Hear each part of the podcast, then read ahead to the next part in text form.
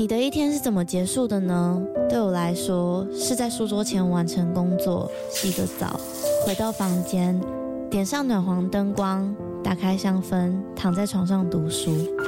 这时候有个可以稳定支撑身体的床垫真的很重要。德国 Emma Hybrid 独立筒床垫陪伴了我好几个夜晚，习惯侧睡的我起床也不再感觉到腰酸背痛。而且还有一点很重要的是，在换了床垫之后，我们家的狗狗半夜在旁边动来动去，我也都没有被吵醒过。德国 Emma 是欧洲销量第一，获得超过七十五项国际奖项的床垫品牌。现在他们在官网有母亲节的优惠，还可以使用我的折扣码 Lily 八八八再打九折。那如果你买了不喜欢怎么办？放心，他们有提供十年保固、一百天的免费试睡服务。大家好好睡吧，晚安。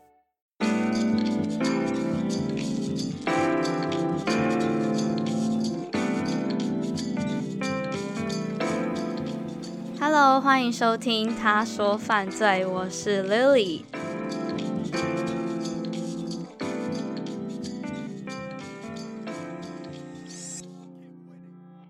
哦天哪，是第二季，我真的非常想要帮自己鼓掌一下。老实说，我现在蛮紧张的，毕竟休息了一个多月都没有在呃录音。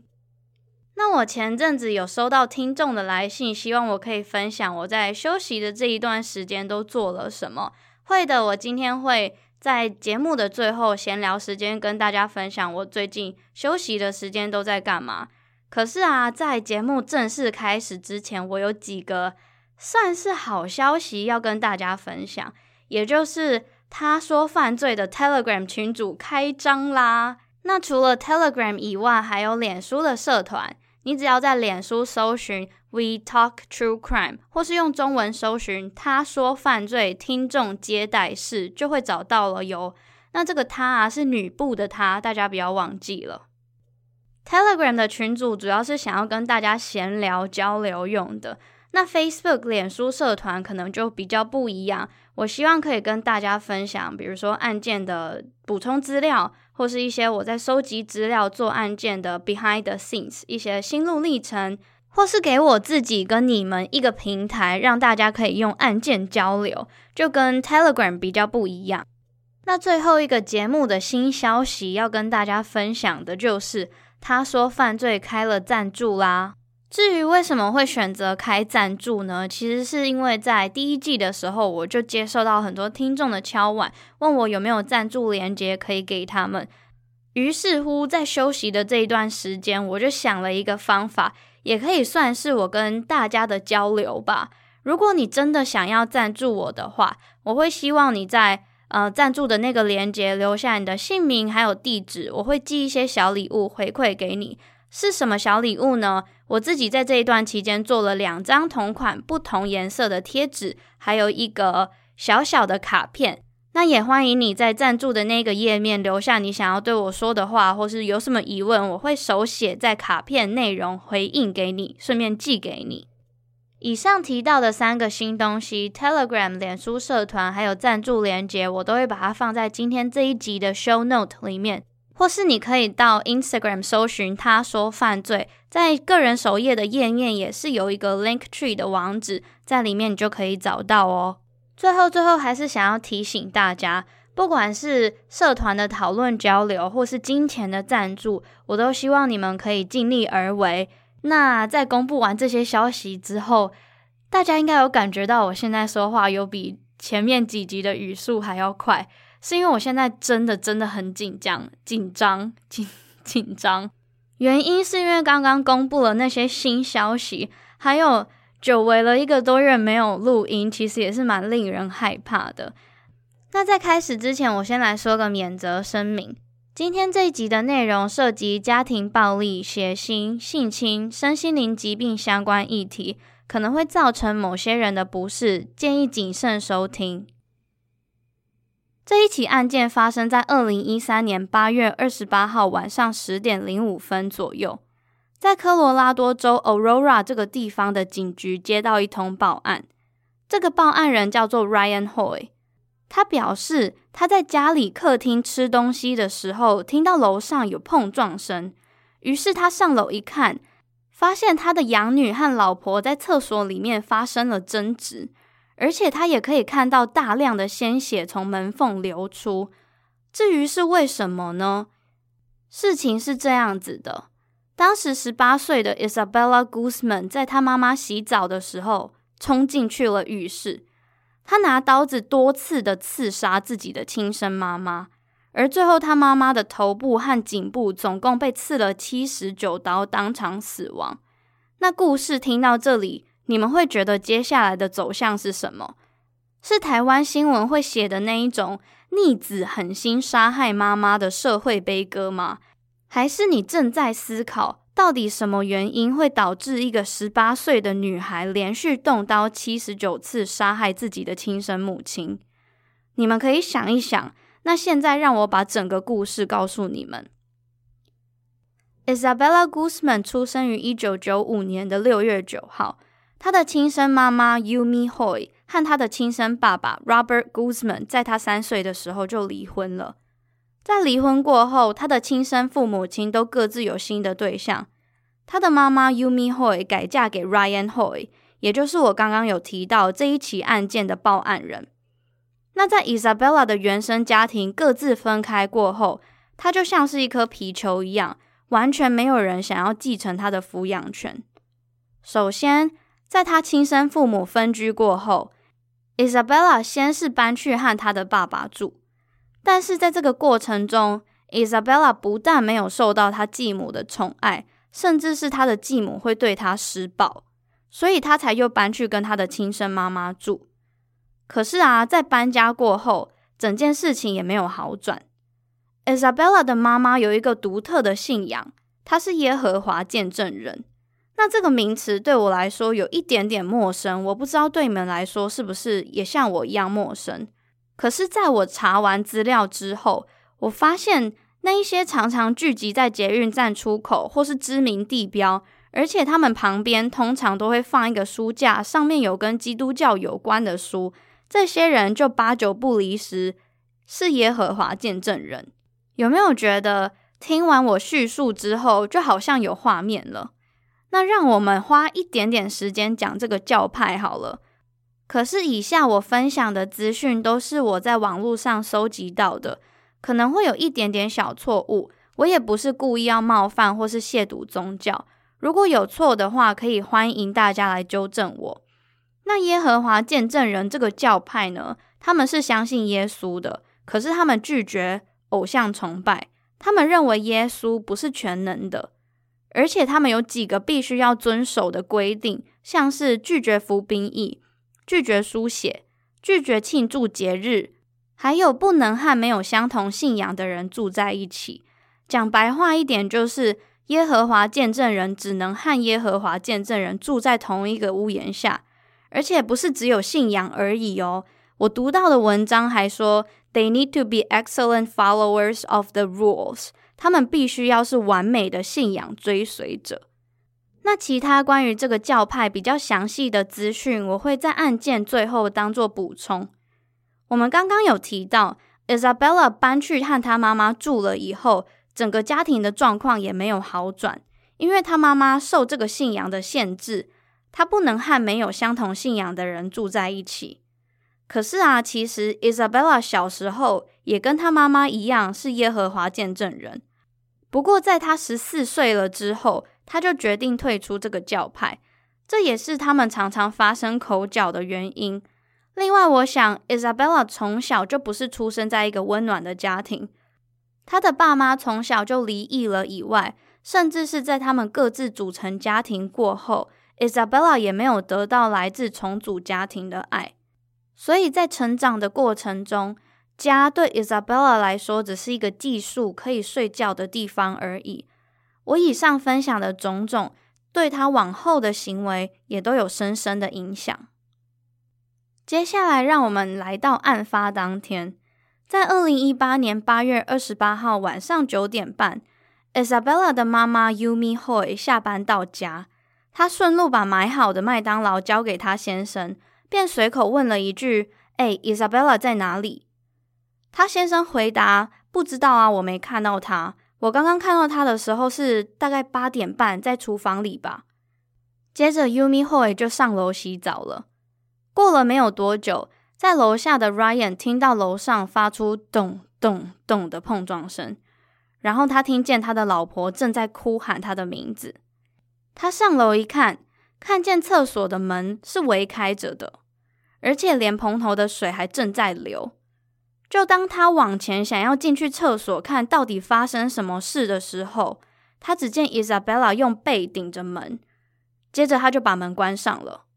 Ryan Hoy 马上冲上前，想要尝试着去把门打开，但他发现门不只是被 Isabella 关上，还被反锁了。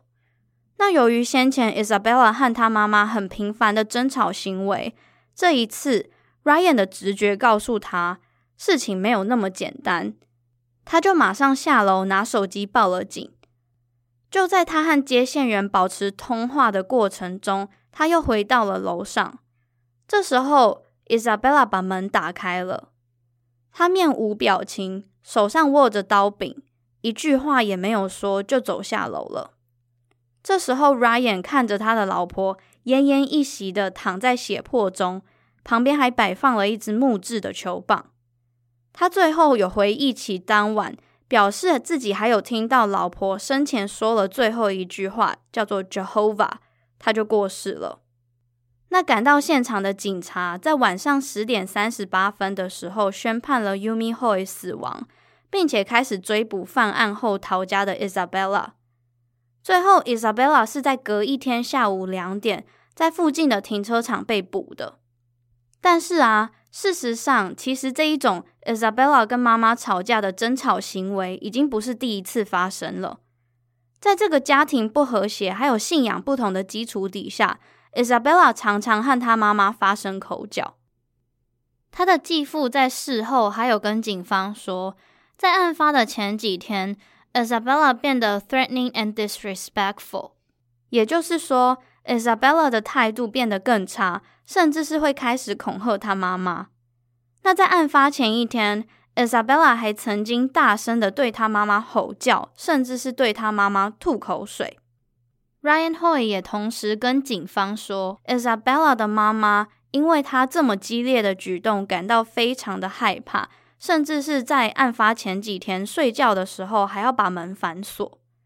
那在隔一天，案发当天的早上，Isabella 的妈妈收到一封来自她女儿的 email，上面只写着 “You will pay”，你将会付出代价。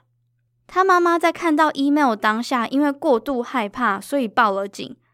那最后这一件事情也转交由警方处理。可是很可惜，警察并没有做出任何保护管束的行为，他们只是对着 Isabella 说教，说：“你再不尊重你妈，你会被赶出去。你想要成为无家可归的小孩吗？”但是啊，被说教过后的 Isabella，她也没有表示什么，她只是安静的回到房间里。甚至是在案发当晚的前几个小时，Isabella 的亲生父亲因为知道自己女儿的态度越来越狂妄，所以他还花时间到了前妻家，和他女儿有一个短暂的父女时光。他说，在那一段时间，他们一起坐在后院，他善意的提醒女儿对长辈要有礼貌啊，希望她可以体会身为家长的辛苦啊。可是，就在当 Isabella 的爸爸认为他们的对话有一点小小的成效过后，这一起案件就发生了。所以，其实这是一个愤怒情绪的累积。不论是从 Isabella 的家庭状况，一直到她妈妈不愿意跟她好好共处在同一个空间，常常起口角，甚至是当 Isabella 没有得到她该有的帮助。而这一连串所有的事情慢慢累积起来的时候，她就像火山一样瞬间爆发了。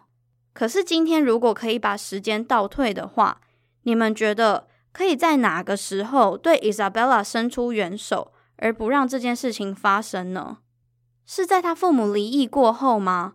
还是在他成长的过程中，他没有被爱的感觉？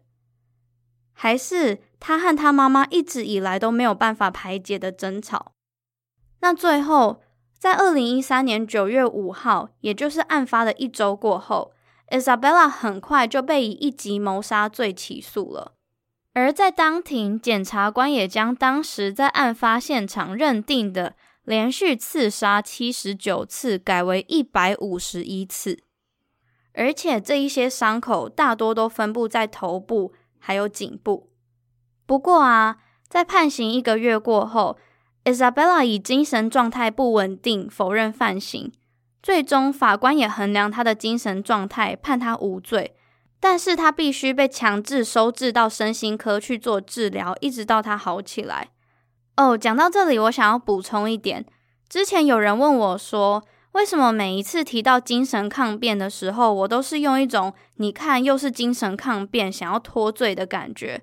可是我想说的是，其实我想表达的不是我不尊重这个行为，我是不认同随便的想要去利用这个行为脱罪的人。好比说，就在我了解整个犯案动机、整个犯案过程，我可以稍微判断这个加害者没有精神问题，可是他又提出精神抗辩，想要脱罪。我想应该是这样子，我才会给大家那种“哦，你看又来了”的感觉。所以今天分享的这一起案件。跟前几次我说过的案件截然不同。Isabella 被判无罪的原因，是因为她患有严重的 paranoid schizophrenia，中文翻译叫做妄想型思觉失调症。比较严重的症状会有幻觉跟幻听。而经过精神诊断之后的她，是可以被判定案发当下他是无法区分对或错的。而替 Isabella 作证的医生也表示说，在案发当下，Isabella 不认为那个受害者是她妈妈，而是另外一个叫做 Cecilia 的女人。Isabella 听到她头脑里面的声音跟她说：“你只要把这个叫做 Cecilia 的女人杀掉，你就可以拯救世界。”所以她才杀了她妈妈。而且我个人认为，在他刺杀他妈妈过后，走出浴室，经过他继父，却没有对他继父动手，也算是一个幻觉的证明吧。毕竟按常理来说，如果一个犯了这么严重的罪的人，应该会想要把目击证人也都杀掉。那我刚刚有提到，法官虽然判了 Isabella 无罪。但是有强制要求他必须接受治疗，一直到他康复，对社会没有威胁才能够出院。也就是说啊，从判决那一天，二零一三年的九月五号，至今已经过了七年多了，Isabella 都还在这间医院。可是其实他在这几年之间，有一直想要申请出院。但因为在二零一五年收治他的那一间精神科医院发生了一起有关员工性侵病患的事件，而 Isabella 其实也是其中一位被害人，所以啊，有传言是说院方是想要把这件事情压下来，才不让他出院的。可是在这里提醒大家，他其实只是个传言，也就是说是没有经过证实的消息。我希望大家可以以一个比较客观的角度去吸收这件事情。不过，有关这件事情的详细资讯，我待会会补充。先让我把时间快转到今年的十一月十六号，也就是大约一个月以前，Isabella 接受电视台 CBS Four 的访问。她在访问里面有提到她当时十八岁的犯案过程，还有她现在的身心灵状况。以及我刚刚说的医院性侵员工的细节，一样我会把影片或是影片的连接放在这一集的 show note 或是 Instagram 里面。但是我想要强调的是，他在这一段访问里面说了一句话，他说：“If I could have chosen a different path now, I would have, but I can't change the past。”翻译是：如果可以的话，我愿意选择不同的路，但我根本没办法。因为我没有办法改变过去。他在访问影片里面也有提到，在他成长的过程中，他是怎么被家人欺负的。最后，最后，他表示他已经对社会不再有威胁，他也觉得自己康复了，他很想出院。那至于是为什么没有办法出院呢？Isabella 在同一个访问里面也透露了员工性侵案的细节。他跟 CBS Four 的记者说，在二零一五年，他有向驻医院警察提出了被员工性侵的控诉。他说，这个男员工在当时问他要不要到衣柜里面去拿一些衣服。我在猜，这个衣柜应该是那一种美式的很大的 walking closet，就是很大的衣帽间。所以 Isabella 也不疑有他的，就走进去了这个衣柜。随后，这个员工就跟着进去，以后顺势把门关上了。那在衣柜里面发生什么事情，Isabella 没有讲，所以我们也不知道发生了什么事。最终，Isabella 有去报警，可是警方的处理态度很消极，而且啊，在事后，CBS Four 的记者也不是省油的灯。他们有去向当地警局求证这件事情的真相，可是被以不侵犯隐私还有不可透露案件拒绝了。不只是这样子哦，CBS Four 也有去地方检察官办公室求证，可是他们得到的回应是，办公室从来没有收到或是听过这样子的一起案件，所以才会一直有一个医院想要把这件事情压下来的传言在。那其实我在知道这件事情之后，我也有尝试想要 Google 去找相关的案件新闻，当然我没有找到。再来跟你们分享，针对这一间医院的丑闻啊，有另外一个说法是这样子说的：YouTube 有一个频道叫做 Anonymous Help，中文翻译叫做匿名小帮手。在匿名小帮手这个 YouTube 频道里面，就只有两支影片。而这两支都是跟 Isabella 有关的，我不太确定他是 Isabella 的朋友还是家人，或是其实他只是一个单纯很关心这件事情的人而已。那我就说出来跟你们分享，给你们参考。可是啊，他没有确切的新闻来源，我也不太确定他的可靠性。一样就是请大家客观的去吸收这件事情。这个匿名小帮手在影片里面声称，Isabella 其实早在去年就应该要被医院释放了，可是因为性侵的事件被延长了收治的时间。除此之外啊，医院也没有给 Isabella 一个合理的解释，去说为什么她住院的时间必须要被延长。那一样，在影片的最后，还是做了一个总结，回到了这个医院不想要让丑闻被曝光的理由。所以那个时候就有人在猜测啊，院方是想要掩盖这个丑闻，所以延长了 Isabella 在医院的时间，甚至是根本不打算释放她，以免他未来接受媒体的采访的时候说出这一间医院的秘密。讲到这里，我觉得很像前阵子很红的台剧《谁是被害者》的剧情。那另外啊。在这个频道里面，匿名小帮手也说了，在这一间医院里面曾经发生的另外一起意外。他是一位四十一岁的男性病患，叫做 Troy Gaske。Troy 是在二零一一年的七月，因为幻觉、还有抑郁以及其他症状进了这一间医院。他在入院后的某一天，因为拒绝服药，就有一些比较躁动的行为。所以就被员工紧急的关在约束隔离病房。这一步是正确的。这个约束行为是为了减少病人自伤，还有以免住院者以及员工被伤害的紧急措施。所以当时拒绝服药的 Troy 是被四个大约都有接近一百公斤的员工强行推进约束室。就在他们把 Troy 推进约束室过后，把他固定在床上。Troy 是面部朝下，双手被约束在床的两侧，躯干跟脚都有皮带绑着。那在这四名员工把 Troy 固定在床上之后，他们就离开了，只留下在床上挣扎的他。可是啊，原本只是一个为安全考量的紧急措施，最后却因为员工的处理不当，Troy 在十分钟之后就因为窒息死亡了。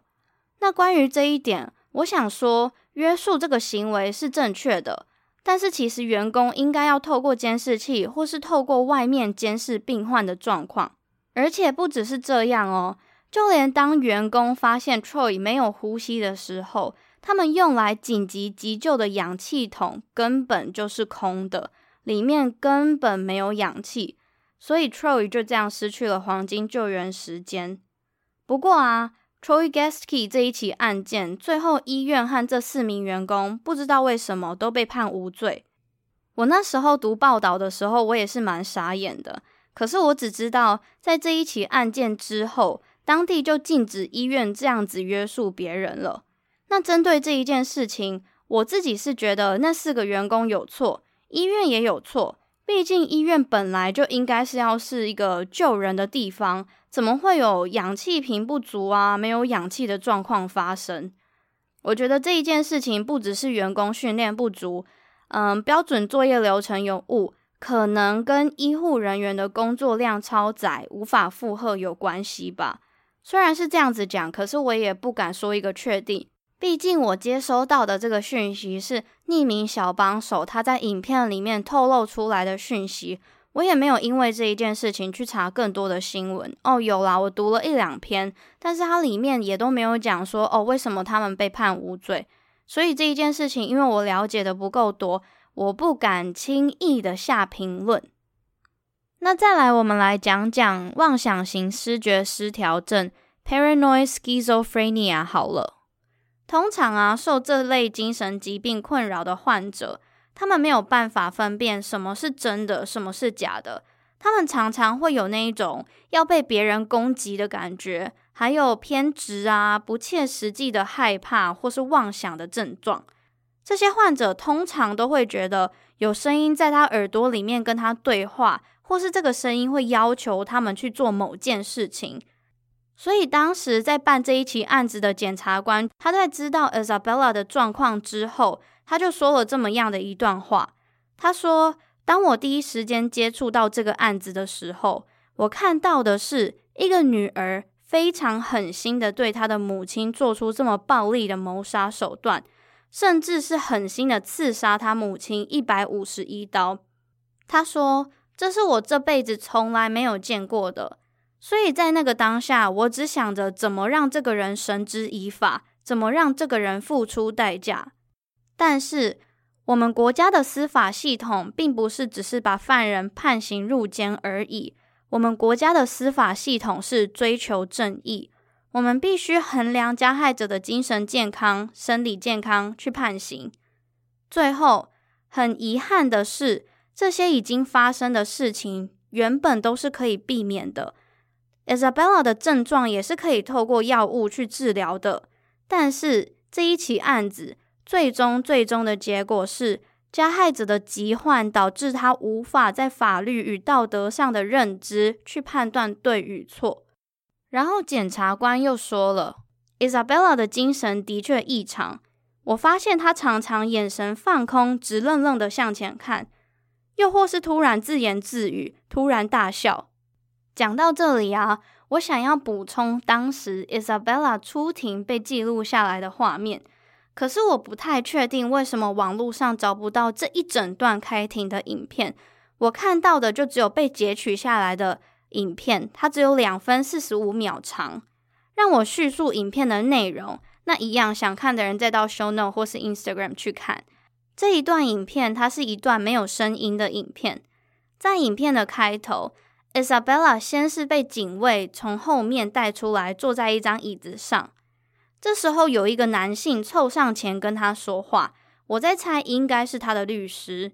那在 Isabella 看到他的律师往他的方向走过来之后，他先是看着他的律师，微微笑，亲切的回应。可是啊，就在他的律师跟他说完话，转身过后离开没有几秒，Isabella 就把他的身体还有目光往左边转。他转向那个正在拍他的镜头之后，一直直愣愣的看着镜头，看了一段时间，他对镜头做出了一个戏谑的微笑。这个微笑伴随着有一点挑衅意味的摇头跟表情。我不太确定这一段影片是不是有剪接过的，但是就在我看的当下，我没有去联想到哦，是被剪接的。他就是很顺的转过去看着镜头。然后原本没有表情、很可怕的当下，他突然做出一个挑衅的鬼脸。那同一个影片的下一段就衔接到了法官判刑的时候，可是因为没有声音，我不太确定法官说了什么，整个画面看过去就是一个法庭，法官在最前面，Isabella 坐在他的位置上。可是啊，可以透过画面知道，其实 Isabella 正在忍耐她的眼泪。她看起来是有一点点悲伤的，她很频繁的皱起眉头，还有眨她的眼睛。但是下一秒，就跟上一段影片一样，Isabella 突然转过身，面无表情的盯着镜头。大约十秒钟过后，她做了一模一样的挑衅表情，然后先是用他的手指比了他的左眼。再来比了他的右眼，好像是要告诉镜头或是正在看这一段影片的人说：“怎么样？你看我没有哭哦”的那一种感觉。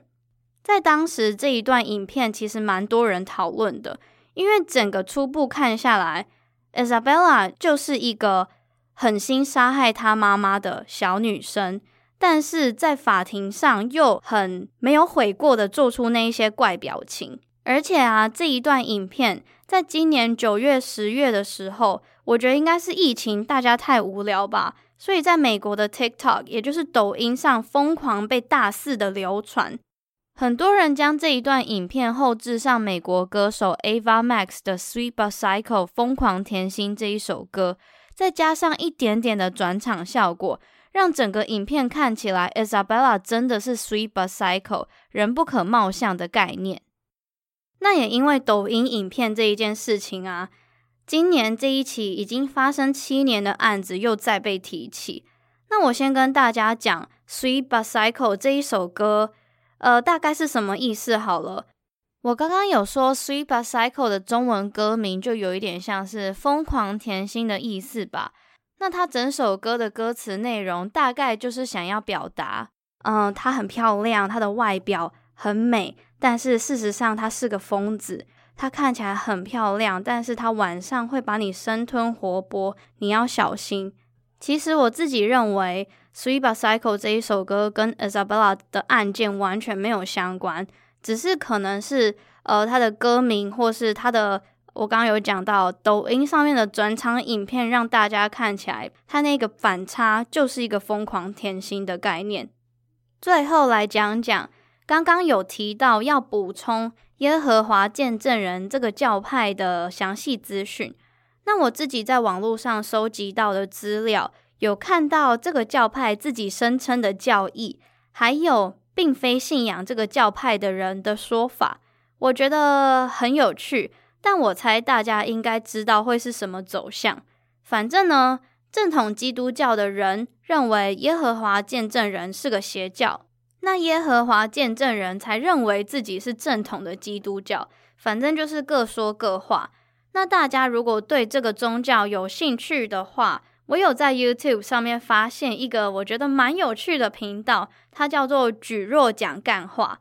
他把耶和华见证人这个教派解释的还不错，一样会在 Show Note 里面。哦，今天讲那么多次 Show Note，我没有跟大家讲要怎么看。嗯，对不起，已经知道的人就给我一点时间。我跟不知道的人说，如果你不知道怎么看 Apple Podcast 的 Show Note 的话，就是把你正在播放的那个手机页面往上滑，它就会出现了。那 Spotify 跟 KKBox 就在收听页面就可以看得到了。如果有疑问的话，可以传讯息给我。好，教学完毕，回到正题。我在节目最刚开始啊，有提到。耶和华见证人的限制有点多，也不是有点多，是有很多。我刚刚也举例了一些，但是我比较想要拿出来讨论的是，无论是在台湾还有国际社会上，比较常被提到的一个限制，就是不接受书写的这个限制。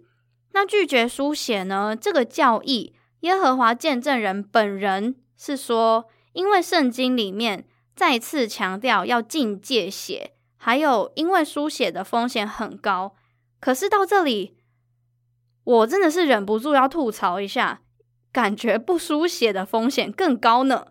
但是因为我对这个宗教完全不了解，所以我在这里有一个疑问要提问大家：如果知道的，拜托请回答我好吗？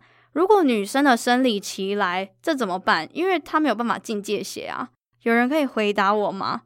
还是你们有那种碰过耶和华见证人的故事，或是你身边就有耶和华见证人，也可以欢迎你们来投稿哦。看是要 Instagram 私讯，还是寄信给我，还是在 Telegram 或是脸书社团都好，没问题。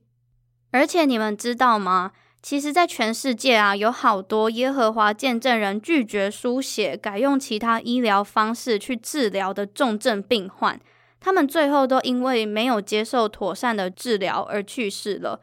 可是这样子感觉就算了，家属还会去告医院，被告就算了，还败诉。这种事情真的不少。我随便找，就在两千年台北长庚有发生过类似的状况。一九九二年在日本东京也有。我相信当然不止这些了，因为这些只是我随便在 Google 上面打“耶和华见证人书写”，然后点到新闻那一边第一页出现的而已。感觉就不知道为什么，我感觉可能身边的人就会有遇过类似的事情发生。欢迎你们来跟我分享，我觉得一定一定蛮多可以讲的。好啦，那今天差不多这一起案件就到这里。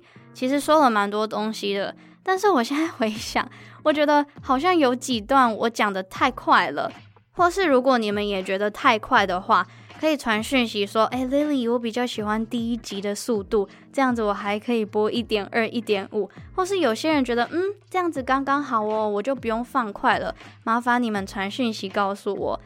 那还是一样，希望休息了一阵子之后，之后讲故事的能力没有退步。我原本十月底。要休息的时候，自己的计划是想要休息一个月，而且在那时候休息第一个礼拜、第二个礼拜的时候，还会觉得，啊，我没有上传节目，怎么觉得有点怪怪的？可是，可是在第三个礼拜之后，我就整个就是啊，开启休息模式。那时候前两个礼拜顾虑的，啊，没有写稿，没有上传节目，感觉怪怪的，完全没有，我就开始玩。可是。我要跟大家分享一个我决定开始玩之后我就受伤了的故事。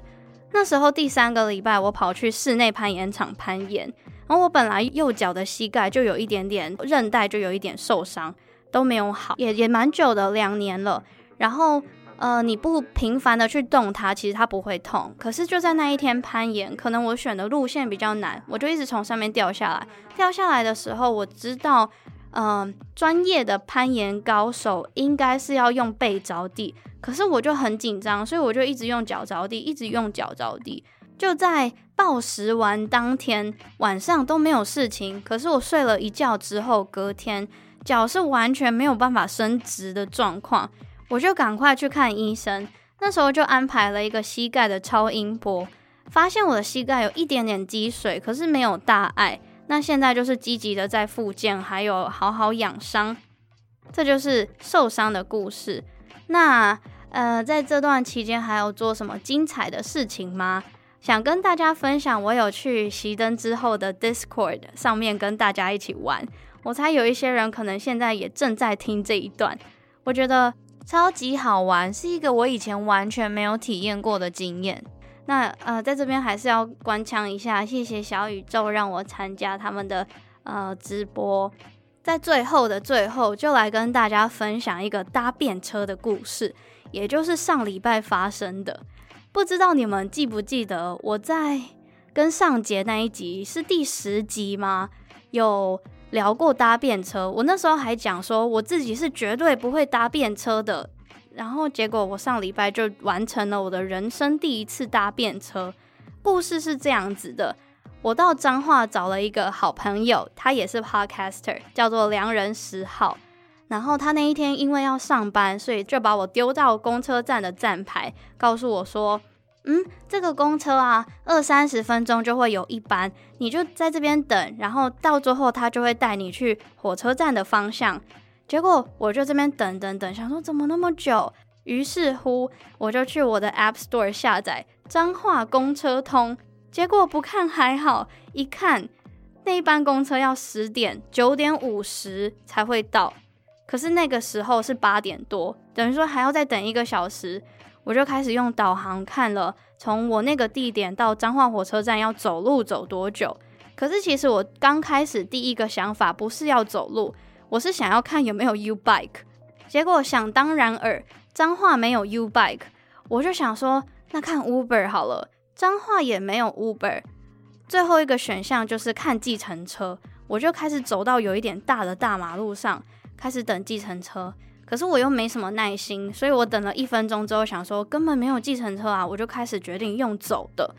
那时候他告诉我用走路只需要走四十七分钟，我想说，嗯，还好吧，毕竟我本来就是一个蛮喜欢走路的人，我就开始走啊走啊走，开始觉得有一点点累了，因为我穿靴子，我穿毛衣，还带了一件大衣，身上还背了一个行李袋，其实蛮重的。可是我就想说，难得有这个机会，我也没有曾经在彰化走路过，我就继续走，走到第二十分钟，我就看前面有点不对劲。他把我带向一个开始有斜坡的地方，感觉是一个桥，可是我又看有摩托车骑上去。我那时候就想说：天哪，我要继续走吗？还有二十七分钟诶，我就想说：好吧，那就来搭个便车好了，看有没有人停下来。结果刚开始一样都没有人停，可能经过我有五六台车吧，我就有点绝望，想说我就我就一边走一边比比那个搭便车的手势。结果这时候有一台开蓝色的发财五金车的呃大哥，他就从我旁边嗯停下来，停在我的前面。他下车之后就用台语说：“阿里黑虾米艺术？” 真的，他就是这样问。然后我刚开始有点害怕，我就跟他说。我要去彰化火车站，哦，我们有一段距离哦。他又回我话，可是我听不到，我就说对不起，我听不到。那时候我还在听 podcast，听的是纽约没有斑马。不行，我真的觉得荒太荒谬了，讲一讲觉得自己很好笑，所以我就往那个大哥慢慢的往他前进，我就跟他讲说，我想要去彰化火车站，可是我看这一条路好像不太对，请问一下可以搭你便车吗？还是你可以载我一程，然后看车资怎么算？他就先从上往下打量了我一下之后，深吸一口气，然后想了一下，从他的脸部表情真的看得出来他在思考。然后大概过五秒之后，他就说：“好啦，起来啦。”这样子，我就上了他的车。可是其实我还是有一点点担心的。于是我就拍了一张照片给十号，跟他说我正在搭便车。然后我就开着 Google Map，这应该算是我自救的小小诀窍。所以其实还好，这个大哥呢，他从头到尾跟我聊天的过程中都没有让我觉得不舒服。可是我觉得还是要以防万一。他就问我说：“你知道导航会带你走到蒙阿波吗？”听不懂台语的人可能不知道蒙阿波是什么，就是坟墓区。然后我就想说：“啊，天哪，好险你有停下来载我！”我就跟他闲聊了一下，其实很快，不到五分钟之后，他就带我到彰化的火车站后站，跟我说：“呃，天桥就可以到我想去的地方了。”所以，这就是我的搭便车小故事。其实我觉得。这是算是一个蛮好的经验，可是以后如果没有必要的话，我也不会选择搭便车啦。反正就是一个蛮好玩的新体验，也希望以后或是听到这一件事情，决定嗯好像没有那么危险，可以搭便车的人，还是以小心为上哦。